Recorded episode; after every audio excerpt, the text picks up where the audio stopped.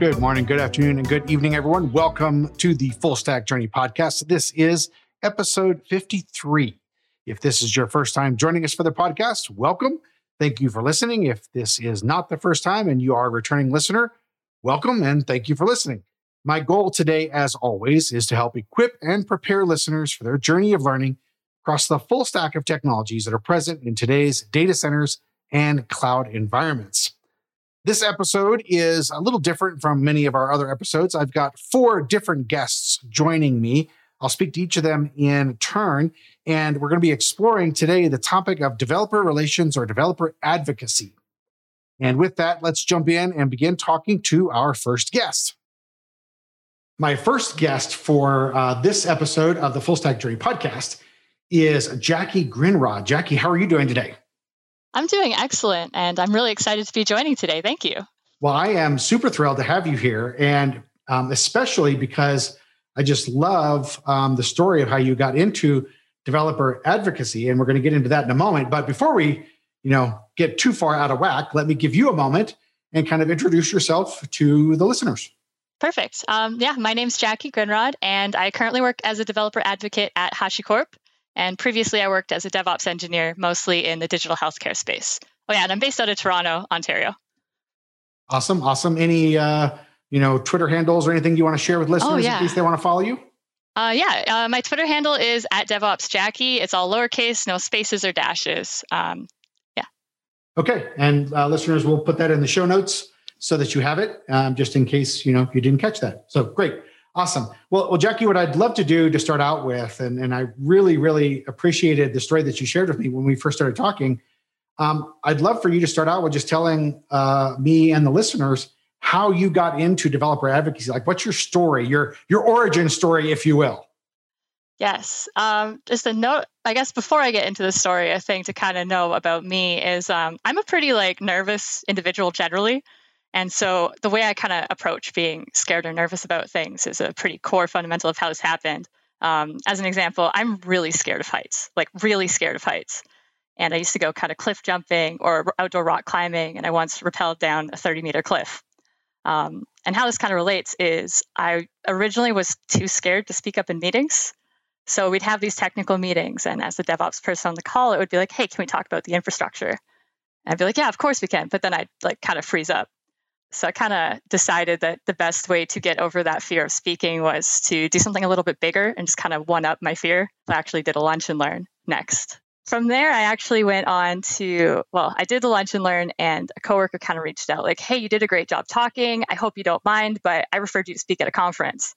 At this point, it was kind of like, okay, um, that's a that's a big difference from like an 80 person engineering team to a 1,000 person conference.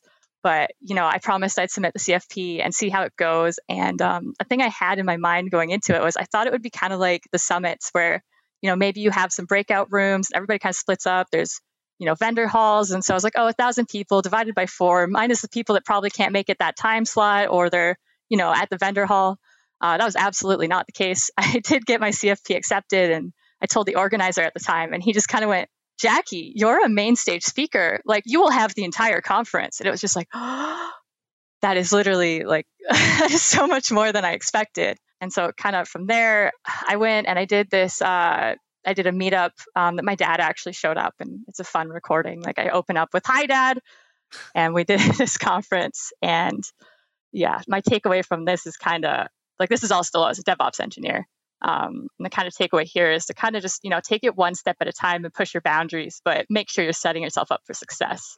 Going straight from being scared of meetings to the conference on its own would have been way too much. And what something nice that the conference did was they actually had uh, speaker coaches come in for first time speakers. So there was a group of us that signed up for it, and we had coaching going into it. And that helped so much coming out of DevOps days. I was now a speaker I did my first conference and I went to a bunch of other conferences that year. I went to Velocity and Collision and KubeCon and I met all kinds of really awesome people. And they all had really cool things to say. And just the more I learned about, I guess, DevRel and kind of this community that people have that's just so welcoming and it's so focused on teaching and guiding, which is something I had felt was missing in my tech experience so far. I really wanted that community. And the more I kind of looked into it, the more I was like, maybe I want to do this. This sounds really cool. Like, I really like solving the DevOps problems. I like writing the code, but I also really like sharing it so that other people can have a chance to learn and assess their pain points. And I can also learn too, because people give me feedback about, oh, I solved that this way. I just thought the whole space was really cool and kind of loved that kind of bridging the gaps and big picture view and just sense of community. That is an awesome, awesome story. Thank you, Jacquie. Like, I love how you went from, you know, like, I don't really like speaking up in meetings or whatever. And then you did the lunch and learn. And then you went on to do the conference and your main stage speaker. Like, that is awesome. That is super, super awesome. And so after that, you kind of just, you know, you, you found this great interest in being a developer advocate. So then you end up finding a role, and then I guess the rest is history, right? Yeah, so there was there was this little gap in there where um, I kind of tweeted about it, and I was like, "Hey, I might want to get into this, but I, I don't really know what I'm signing up for." And um, the DevRel community on Twitter was great. Like tons of people answered. They gave like opportunities. Um, three people volunteered to do like a call with me to kind of talk through what their role looked like and, you know, maybe some advice. And from there, I had a friend in the industry who referred me and was like, I think you should apply to HashiCorp as a DA. I'm kind of like, I'm a small town girl from like rural Ontario. Toronto's already pretty big city life for me. The idea of moving to a San Francisco company was pretty scary. Never mind a company that is like the foundation of a bunch of things that I used as a DevOps engineer. Like I used Terraform and a bunch of our products. So the idea of kind of applying to HashiCorp was like, maybe in five years, like not right now. I'm not ready. I don't want to botch my chance of maybe going there. And he kind of actually had to talk me out of it. And I've joked about this so much since I started, but my cover letter was basically a love letter. Like I tried to write it professional and just couldn't. So kind of out of that, I came into being a dev or being a developer advocate. Um, and I'm mentioning this because I think it's important to give that context of like out, outside, it, it does look like it's all history, right? It just kind of happened and it was like bam, bam, bam, and now we're here. But um, behind the scenes, I was really scared. Like I almost talked myself out of this opportunity because I thought it was way too good to be true, especially for where I was at the time. Like, how am I going to go to this dream job in a role I've never actually done? Like, I've only spoke on stage like once. So yeah. I can I can completely relate, and I think a lot of a lot of listeners can too. You know, there's been a lot of talk around imposter syndrome and that sort of thing. And I don't want us to derail our conversation. Maybe you and I will, you know, re re-engage for a separate conversation, a separate show on that. But like, you know, in 2018, when I left where I was working there to go to work for um, Heptio, uh, who was, you know, a big name startup in the Kubernetes space, I was just like, man, there's no way I'm going to get a job there. That's just like insane. These people, it's founded by the co-creators of Kubernetes. I mean, they've got rock stars, da da da da, whatever, right? And so I almost same thing. I almost didn't apply. I didn't even bother to pursue the opportunity, but I did, thankfully, and they did hire me. And and so you know, like I said, AKA the rest is history, right? Um, but no, I think it is important to call that out for the listeners to know that like you have to step outside your comfort zone, and you know, it's not always. I mean, it's stepping outside your comfort zone, so it's not going to be comfortable, right? Exactly. It's hard, and it takes a lot of energy and support to do. Um, I was very grateful. I had an amazing group of a group of friends and colleagues who supported me through this, and I'm really happy they kind of poked me like, "Hey, do it! Hey, do it!" Because I really was like not sure I was going to do it. Um, it just seemed like way too much, and I didn't want to get my hopes up and be like really disappointed. so, absolutely, thank goodness for good friends who help us grow. So, um, you know, now that you are a developer advocate, and you're doing this on a regular basis, you know, what what excites you the most about being a developer advocate? Like what really, you know, just like, yeah, gets me excited. Yeah, so that's an interesting point to talk about because when I started was January 2020. And, um, you know, that's when everything changed with the pandemic. So I came in having built up this idea of what being a DA was going to be. I thought, you know, it would be glamorous. I would be traveling to these conferences and cities and speaking and meeting all kinds of people thought I was going to go to Amsterdam for the first time for my first HashiConf EU. And, you know, 2020 happened. Um, so that changed a lot. Um, coming into it, it was a lot of new things to learn. Um, and something that I think has stayed the same with both of those sets of expectations for excitement is, you know, as a DevOps engineer, I felt like my work was kind of like a 2D side scroller game. Like you you can go up or down, you can make some choices that impact how you reach your goal there's always kind of like, you know, in Mario, there's always like that flag at the end that you're working towards. And in that role, that often felt like production deployments or go lives for new products or securing things. now that I'm in DevRel, it feels more like an open world kind of game where like my you know my quest is to learn things and to help other people learn things and to get feedback from the community. But the way I go about that isn't so strict. So I've gotten to work on some really cool things. I get to work in the space I love and you know, I got to hack together a video game last year and then present in another video game. And it was one of the best experiences I've had so far. So that's kind of long, but there's a lot of things about it that excite me. No, that's fair. I mean, you know, sometimes you just there's a lot there, and that's okay. And I think the whole I, I have to say, like your analogy of the 2D side scroller in the open world is just it's it's just spot on. I mean, that's just a great analogy. So thank you for that. Um, all right, so let's let's turn the coin over and let's talk about what are the things uh, about being a developer advocate that like you don't get excited about. You know, oh, if, if somebody were out there listening to the show and saying, Hey, I think I might be interested in being a DA. Think about this as your opportunity to do what some of those other folks on Twitter did for you and kind of give you an idea of the role. So let's give them the flip side. What, you know, what is like not great about it? This is a tough one to answer because I think it's it's one of those ones where you kind of answer it and you're like, oh, this is like something I hold very closely. Um, one of the hardest things I think about being in DevRel is that most of what you do, it's it's out there, it's in the open. Anyone on the internet can kind of come and comment, and that's you know, kind of like a double edged sword. So sometimes it's great and you meet all kinds of great people. And sometimes there's people that they're just not going to be happy no matter what you say. They're going to kind of want to combat it. Um, you know, they might tell you that you're only at the table for diversity. This happened recently, feels bad. But um, stuff like that, it, it can be really tough to deal with. And it's been nice having a supportive team. But, you know, as somebody who's kind of nervous, it, it's really hard. And I think something else would be that I guess the flow of tasks you do it doesn't always feel as balanced. Um, just to go back to my previous analogy, you know, you probably write some code, you probably test it in a de- development environment, you get some feedback, you promote it, you push it, and there's kind of there's like a rhythm of like planning and implementing. And sometimes in DevRel, I have a rhythm, and sometimes it's like, oh, I've got three CFPs due today, but I also have another writing task due, and then I'm going to have like a handful of technical tasks due and that can be kind of hard to balance. I have ADHD, so sometimes it's very difficult for me to do tasks that feel the same. I had like seven writing tasks for the last two weeks back to back, and it was just like, oh, I just really want to write some code right now. like, I hear you. I hear you. Um, okay, cool. That's, I mean, that's that's important to know, though. I mean, like some some people really like being in that sort of very defined space and having a very defined workflow, and that's where that's where they feel comfortable that's where they thrive. And then there are other people who who you know kind of you know again using the open world you know analogy, they just kind of like, hey, I'm going to go off and do this thing, and and you know like my boss has told me go do this thing, but how I go about doing that thing's up to me, and that's the way I prefer to work, and da da da. Right. So I think that's good good to know. All right, so we're going to squeeze in one last question here before I have to let you go, Jacquie. Tell me one popular misconception about being a DA. I think one of the popular misconceptions is actually a pretty fair one. Um, people don't really know what we do. And I think similar to DevOps, it's one of those roles that sometimes can be a catch all and it changes definition company to company.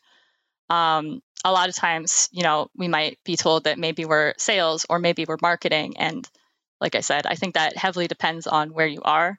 Okay, that's fair. I mean, there's a lot of jobs out there that, you know, aren't necessarily super obvious to people. And it sounds like maybe Dev Advocate is one of those, right? It's depends on the company, depends on the team, depends on your boss, depends on the technology, and therefore could vary from uh, from company to company. Okay, fair, good enough. Well, uh, Jacquie, I have thoroughly enjoyed our conversation. Um, you are a super engaging guest. Thank you so much for being on the show. Uh, uh one more time, why don't you drop your Twitter handle uh, for listeners um, to follow you in case they're interested? Perfect. Yeah, it's uh, at DevOps Jacquie. Great. Thank you so much, Jacquie. Thank you so much for having me today. It's been a joy. Another guest joining me on today's show is Jeremy Meiss. Jeremy, how are you doing today? I'm great. Uh, thanks for uh, thanks for having me. Hey, well, I am. I really appreciate you being on the show. So, why don't you just take a minute and sort of introduce yourself? Tell the listeners all about you know who you are, what you do, and that kind of thing. Yeah, cool. So, as was mentioned, uh, my name is Jeremy. Uh, I have spent probably the last 25 years uh, in IT, and you know, with in some form or fashion, the last 12 has been part of you know technical communities and developer relations. Uh, currently, I am the uh, director uh, in charge of DevRel and community at CircleCI. When I'm not doing that and living all things uh, community and DevRel, I have a wife and kids and, and dogs, uh, two beagles that profess that they love me. That probably changes on a day to day basis, but or moment to moment, depending on if I'm feeding them or not. Uh, that includes the kids. But yeah, and you know, I've I've been like I said, I've been around uh, uh, doing DevRel for quite a while and and and love it. Awesome, thank you, Jeremy. Appreciate that. Uh, I know what you mean about dogs. Um, so I, I, have a couple myself, and yeah, I know I know exactly how you feel. Um, so why don't we jump into the discussion real quick and just you, you know you take a minute um, or so to, to tell uh, me and and the listeners, you know, what does developer advocacy or DevRel, what does that mean to you personally? Yeah, sure. So I think there's probably some people that that might be new to the term, uh, and and so DevRel or developer relations is it's literally like if you take those those two words, it, it really it, it really is literally about building relationships with developer community. Uh, that takes on different forms uh, depending on you know what's your product, what the service, whatever that thing is. Uh, so if I could you know probably distill it down into maybe what the core is about you know developer advocacy itself is it's really being the advocate for developers who are using your product service or thing. Um, back to areas in your company or organization. So like uh, product or engineering uh, sometimes even marketing uh, you know really any of the any of the areas of the company about the developer's experience any suggestions they might have and, and so forth. And then it's turning that back and being the advocate for your company back to the developer. So it's kind of at, at any point you're probably representing, uh, you know, the company and the community, uh, and you kind of have to have both of their interests in mind at the same time. All right, and if you know, one of the things about the show is that I I like to try to, you know, our our the whole premise of our show is is helping IT professionals grow and evolve and adapt new technologies and you know we're in an industry that changes constantly technology changes constantly and so. I always like to sort of bring in some practical advice. You know, hey, if you're trying to learn technology X or you're trying to be this particular thing, you know, what, what are some real things you do? So along those lines, like if somebody's listening to the show and they're thinking, hey, you know, I've thought about becoming a developer advocate, you know, what what are what are some of the, you know, key skills, right? You know, that they should they should have, right? Uh, you know, distill it down to a top two or something, you know, whatever, right? Um, that, that would help yeah. them decide, you know, hey, yeah, that describes me, or no, that's not really my thing. Uh, I think the first thing is uh, develop thick skin. I don't mean that in the uh, like tongue in cheek way, but I think there is an element of uh, when you're advocating for a company and advocating for a community, you're gonna have to weather a lot of different feedback, um, and to not take a lot of it personal. I think is is one thing, and it it you know, and until you ask that question, I that really probably wouldn't have been one that I would have said, but it just kind of popped in. And I think it's it's really important because you have to, you know, part of part of all of this is having empathy and really feeling and understanding what the developers who are using your product, your company's product, your service, whatever it might be, and be able to really carry that back.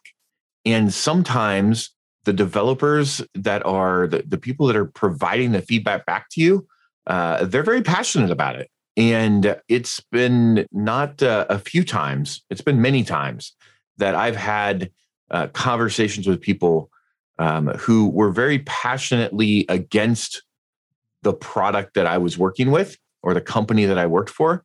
Uh, and you had to kind of take take a step back and, and really understand where that passion is coming from from them uh, and and be able to to bring that back to the company but also not internalize it yourself if that if that makes sense i think that's one thing that really really stands out i think probably the second one if i were to pick two is gosh i i, I the second one i think the, the, the second skill i think would be um, you know being able to speak to a, a, a group of people and by that i don't mean crowds of a thousand or two thousand. I think even bring that down to the smaller kind of micro level of, you know, to a group of five or ten people, be able to to express, you know, I hate to say elevator pitch here, but express the thing that your company and product does in a short period of time, um, and be able to, you know, distill that information to them, and then.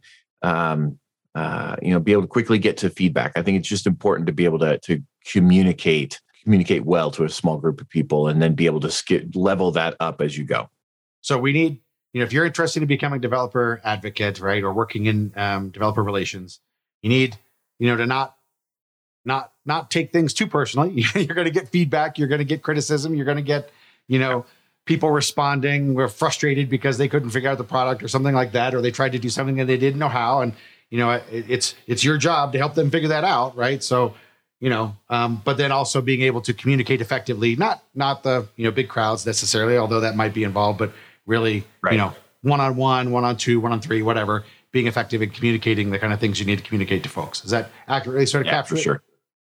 For sure, yeah. Empathy if i you know put it into one it's like empathy is just such an important piece.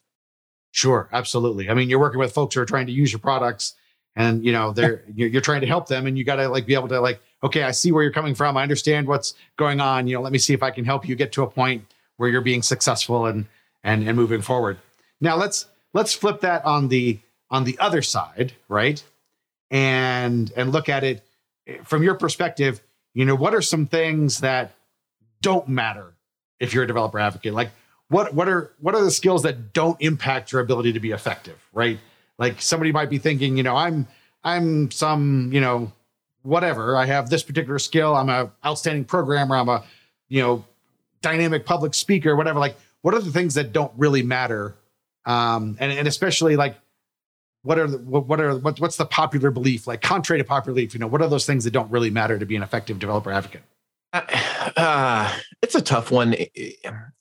There's a, there's this line of thought within developer advocacy, uh, the DevRel kind of piece, and even community. You know, it probably every month, and it hasn't happened over the last. So you know, probably by the time this uh, airs, it probably will have gone around the Twitterverse again. Uh, is this? Do you have to be technical, or do you not to be a developer advocate? And that's and that's a tricky tricky question because it, to, to answer your question, I, I think it's it's contrary to popular belief. You don't have to be technical, and and you have to really kind of figure out what people mean when they say technical. Because for some people and for some products, uh, you've got to really um, understand like if you're if you're working with AI or you're working with some statistics or you're working with you know you're you're selling some uh, something in Rust, like you probably had, need to have a good understanding of Rust uh, in order to really be able to work with the developer community. But being technical does not, by itself, I don't feel, mean that you're uh, a great developer advocate. I feel like it's uh, it is a small piece, and depending on the product, could be larger than others, but it is not the most important thing. I think it go back to my, you know, like the important thing is is that empathy, being able to take back the feedback to the company and really embody that from the customer back to the company. Um, and and so technical skills don't necessarily have to be that uh, that top thing. Got it. Okay. All right. And I think that is, you know, that is a, a real thing. Like people think that developer advocates are just these, you know, super, super incredibly, you know, deep technical people. And it sounds like, you know, you're saying, well, yeah, you need to have some, you know, some knowledge in certain areas depending on what you're trying to do, but it doesn't necessarily mean you're considered, you know, some sort of like uh, incredible SME, right? Right. Well, and and and don't get me wrong, like there are some amazing uh, developer advocates out there that uh, have been doing this a while that are you know extremely technical and you know they're they're top of their game there and they're also top of their game in developer advocacy so i don't want to take anything away from that but I, I think there's there's a piece that we kind of gatekeep. I mean, there's tons of gatekeeping going on, but I think in when in terms of DevRel and, and dev advocacy kind of piece is we do kind of gatekeep and say, well, you have to be this, and and I really kind of push back against that.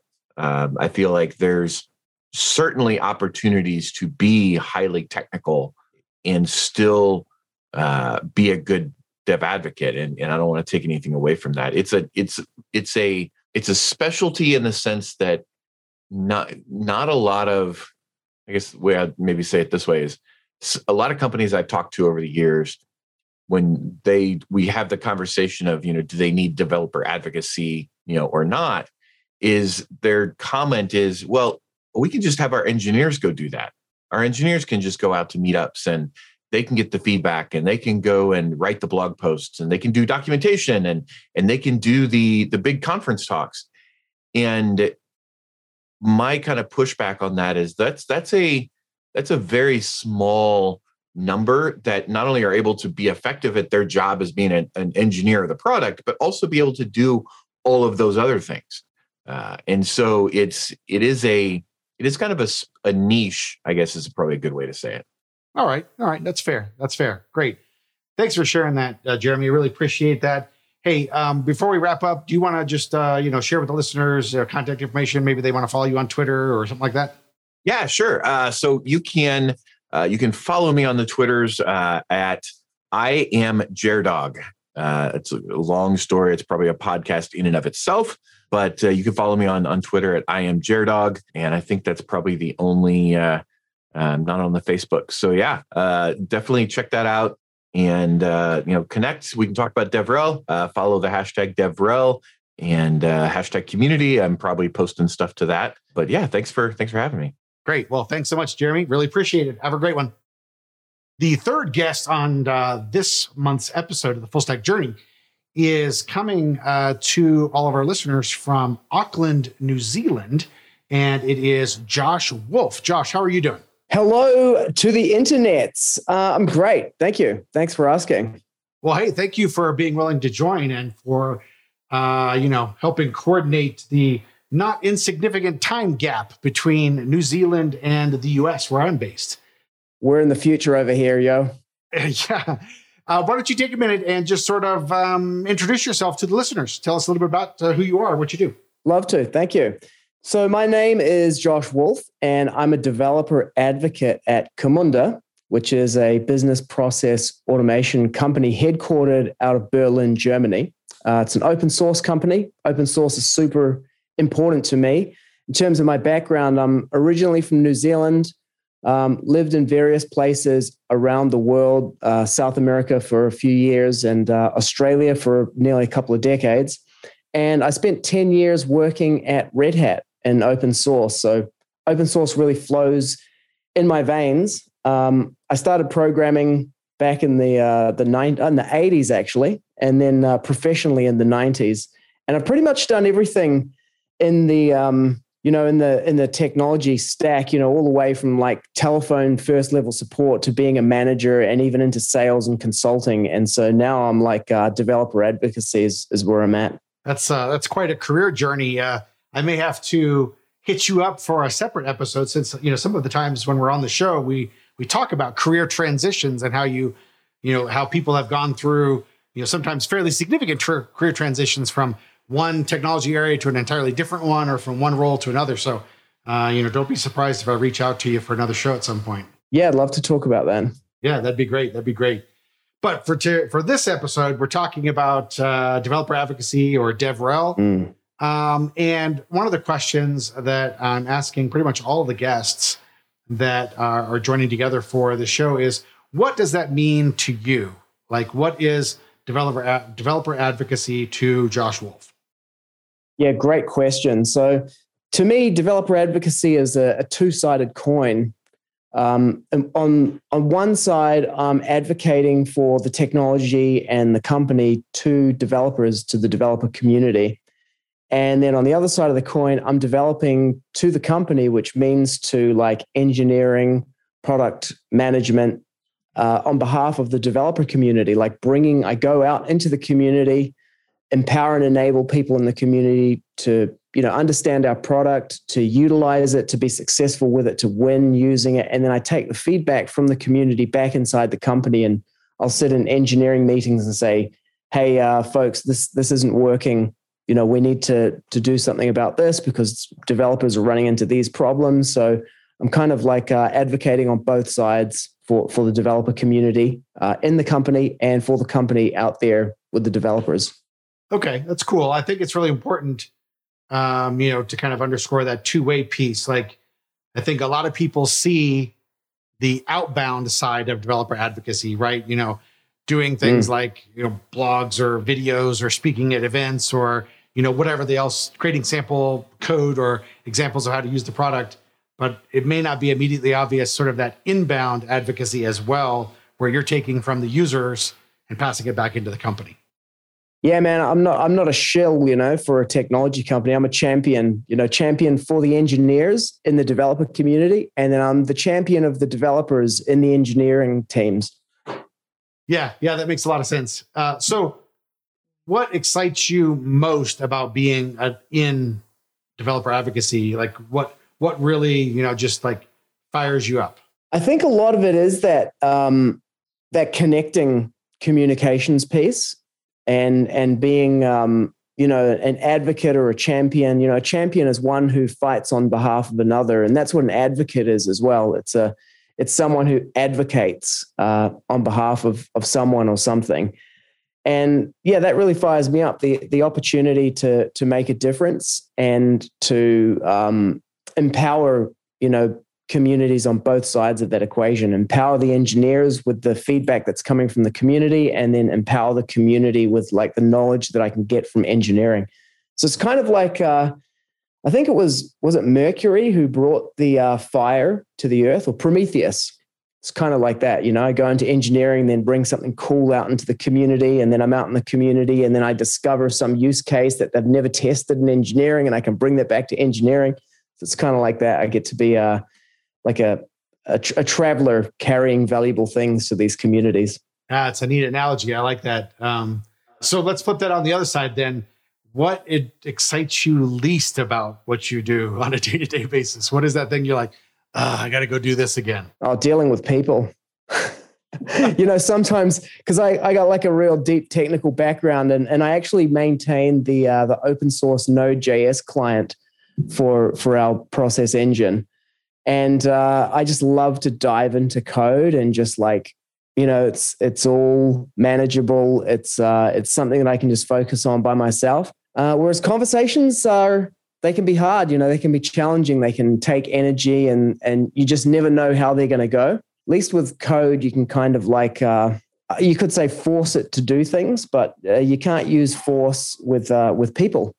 So it requires a whole different set of skills. So what do I like the least about it? I mean, that's challenging. And then I think it's like just dealing kind of with my own uncertainty in a lot of those conversations or my own impatience with certain types of people.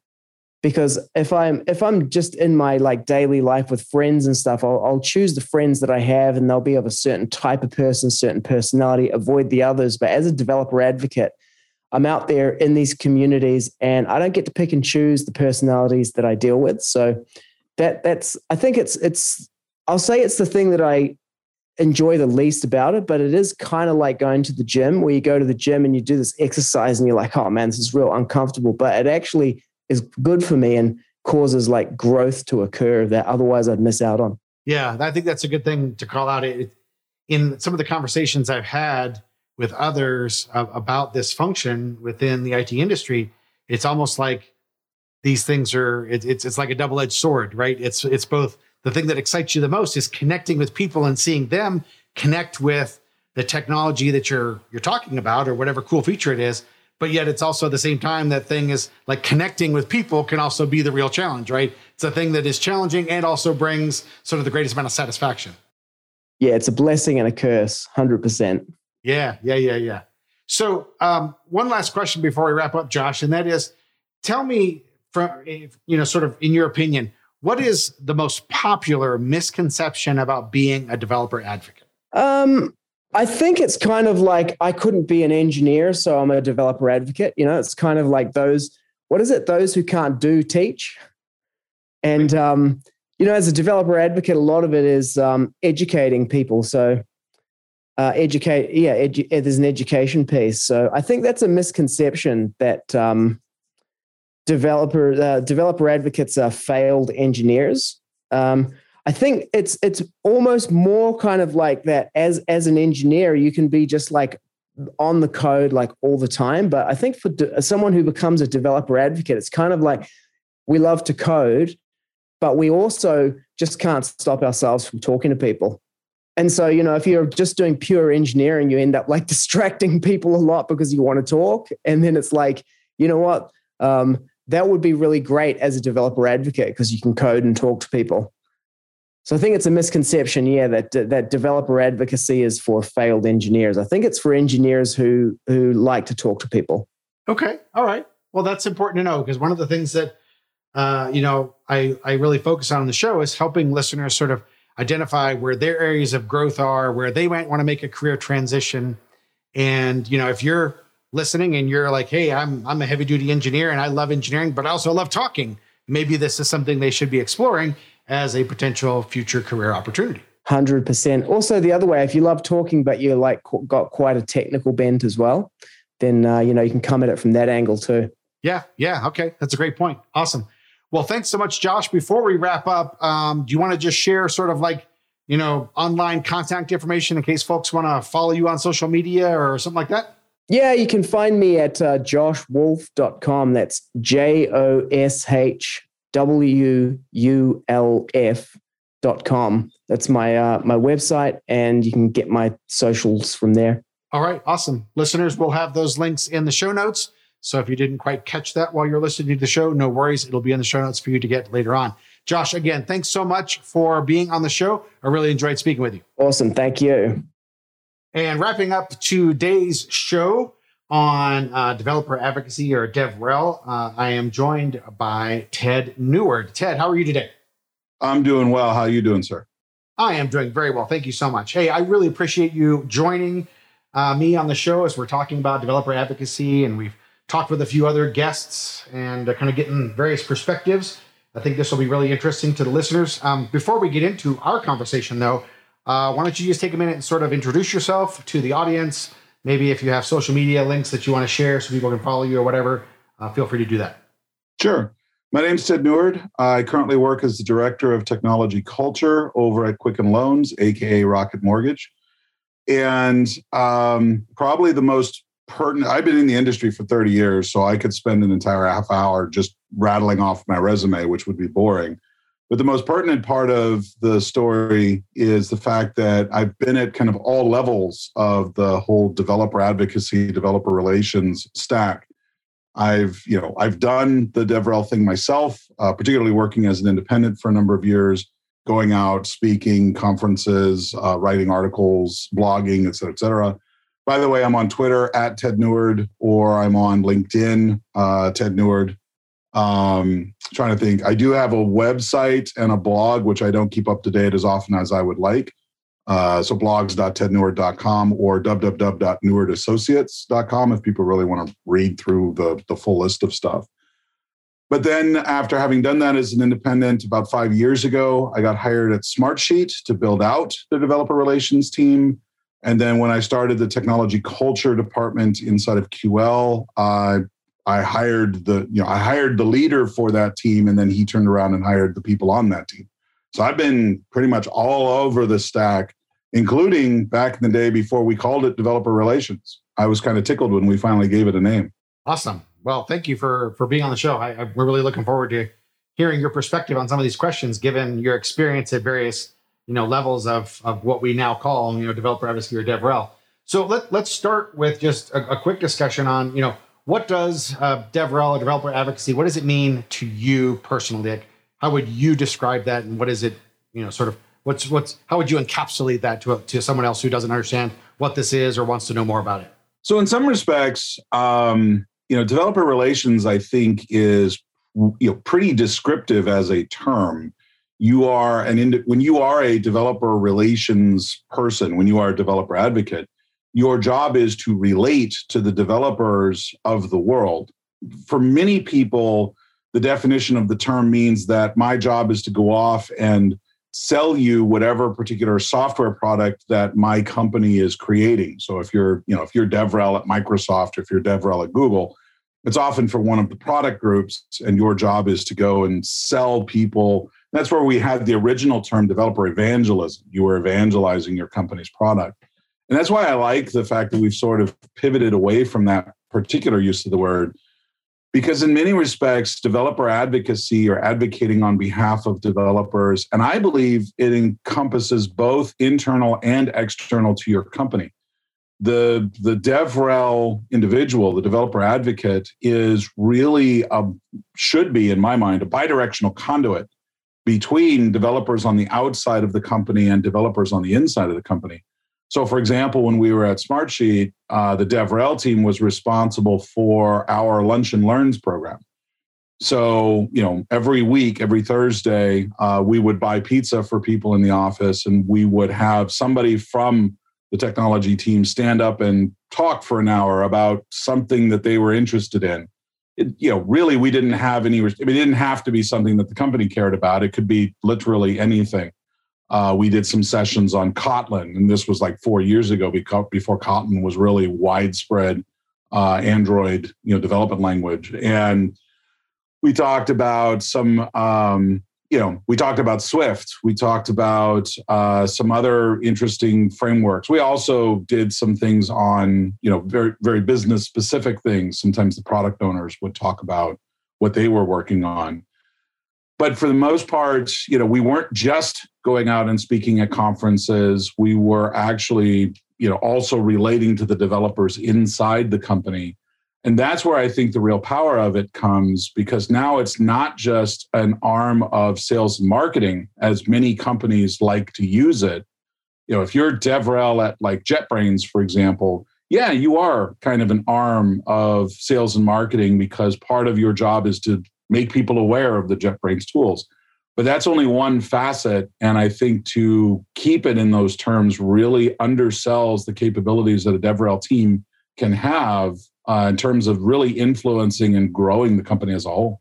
You know, I've, I've heard the the bidirectional statement from a couple of the guests um, on this show, but what I hadn't really considered that you highlighted there is um, a lot of the discussions around the bidirectional natures tend to focus on pulling data or pulling information and perspectives and stuff from the developer user community back into product engineering, right?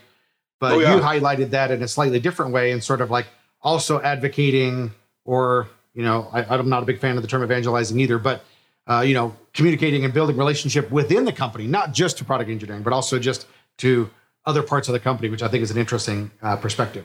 Yeah i mean to me part of that is because you have an opportunity as a developer advocate. You are out and about. You are talking with some of the best and the brightest in the industry.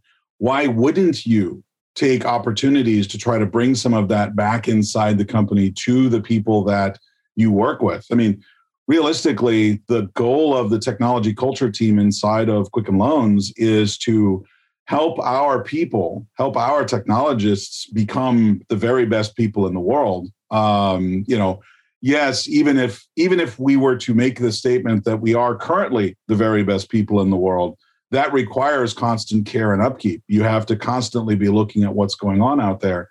And when some of you know some of the DevRel team, when when Jason Bock, Cassandra Faris, you know Chris Woodruff, who's the leader of that team, when they're out at a conference and they're in you know they're having a speaker dinner with some of the other folks there, and this you know they happen to be chatting with the speaker who says, "Oh yeah, yeah, there's this really really interesting thing about .NET, which Quicken Loans internally uses a lot of .NET."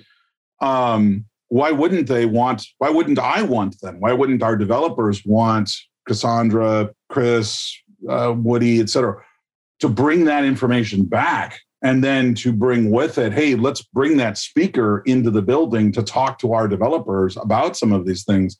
I mean this is really how a devrel team can really amplify the experience of the developers within the company to be the best they can be yeah, that's that's that's a really good point. I'm, I'm glad you highlighted that, and I think it brings another sort of dimension to the bidirectional aspect of it.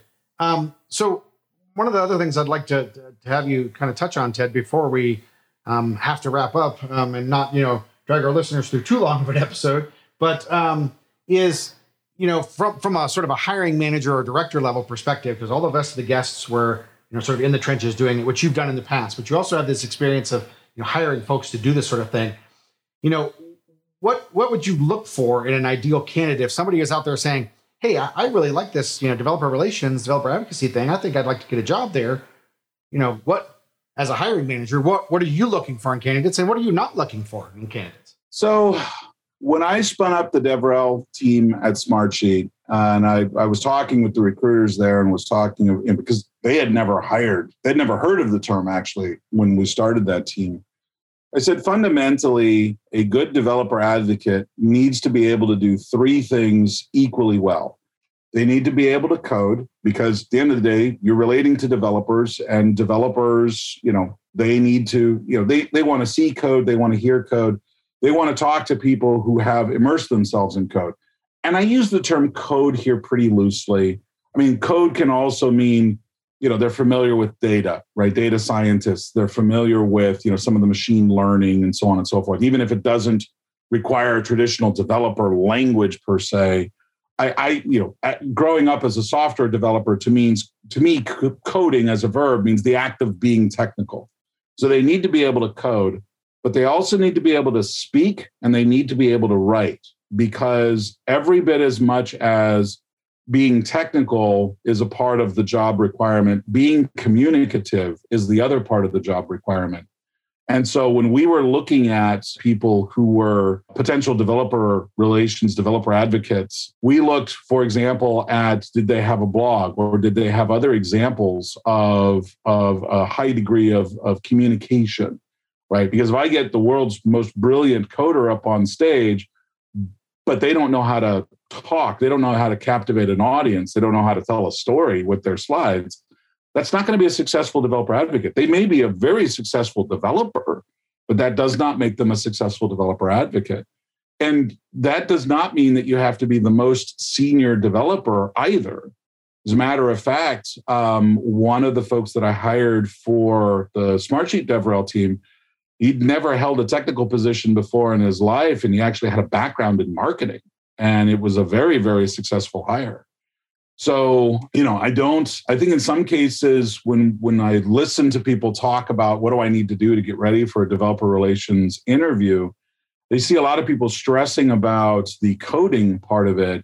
That's part of it but that's not the entirety of it. Can you tell a story can you take me through a, a you know can you take me on a path on a narrative arc where you you start with for example here's a problem that i ran into and here's what i learned along the way and here are the things that you can walk out of this presentation with so that now you can short circuit all the way from where i was to where i am now that's a that's a very very powerful uh, thing to be able to do and you know do that in speaking do that in writing both of those in many ways are two sides of the same coin and for people who are interested in amping their their presentation game there is a book I cannot recommend highly enough called Presentation Patterns. It's a pattern style catalog where people uh, where the authors basically describe some of the patterns in pattern form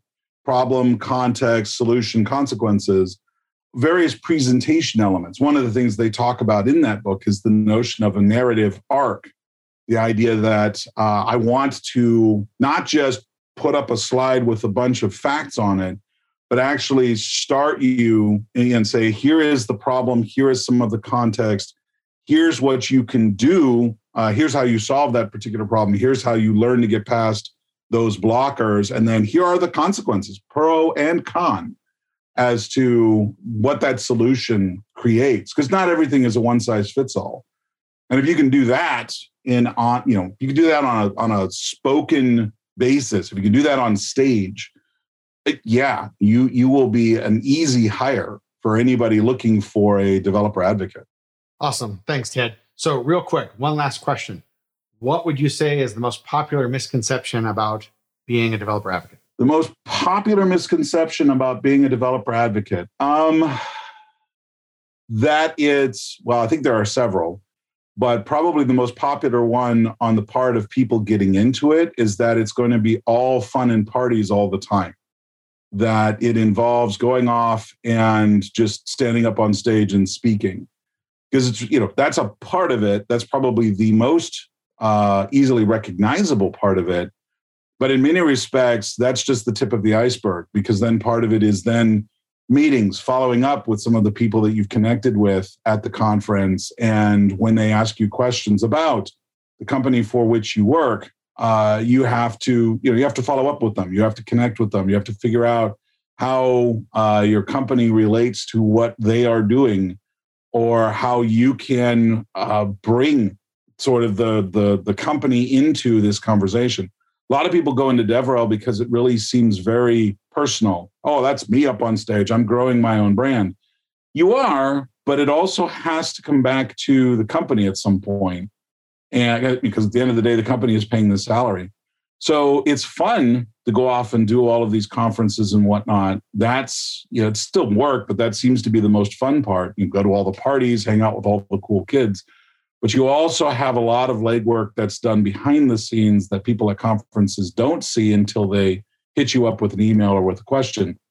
I would strongly encourage people to, you know, if you're getting ready to uh, interview for a position at Google, Microsoft, Netflix, any of these other companies that have DevRel openings, I would strongly consider how would you and your presentations relate to the company for which you would like to work because you need to bring value to the company just as much as you bring value to yourself in this particular role. Yeah, it's easy to see the, you know, the standing up on stage and giving presentations. It's not so easy to see the background work of creating those presentations and writing the sample code and answering questions and that sort of thing, you know, the back end stuff that often gets overlooked. Yeah, it's it's a lot of work doing this job. Uh and sometimes it seems glamorous, uh, but as somebody whose sister is a professional actor, uh, has done a number of of done a number of parts that people may have actually seen her in. Acting itself is a hard job, and so uh, don't be fooled by the glitz and the glamour and and all of the fame that seems to surround us in the DevRel space. It's it's it can be a grind. Very good advice. Very good advice. Thank you, Ted. All right. Wrapping up now, Ted, you want to just remind folks where they can find you online?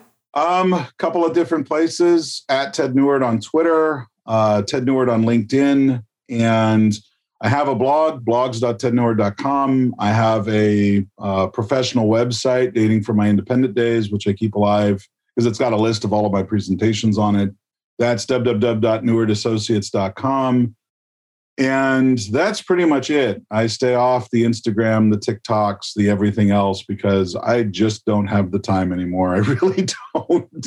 Fair enough. Fair enough. All right. Awesome. Great conversation, Ted. Thank you so much for being on the show. I really appreciate it. Thank you, sir. And that's a wrap for episode 53.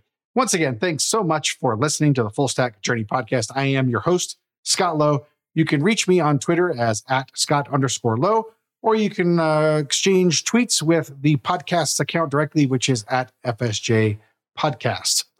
Show notes and podcasts are published on the Packet Pushers website, as always, and available through a variety of syndication platforms like iTunes, Google Play Store, and others. We would love for you to take a moment and leave a review if you enjoy the show and like what you're hearing. And uh, I hope that the conversations from today's episode were helpful and useful to listeners in some way. Thanks again for listening and have a great morning, afternoon, or evening.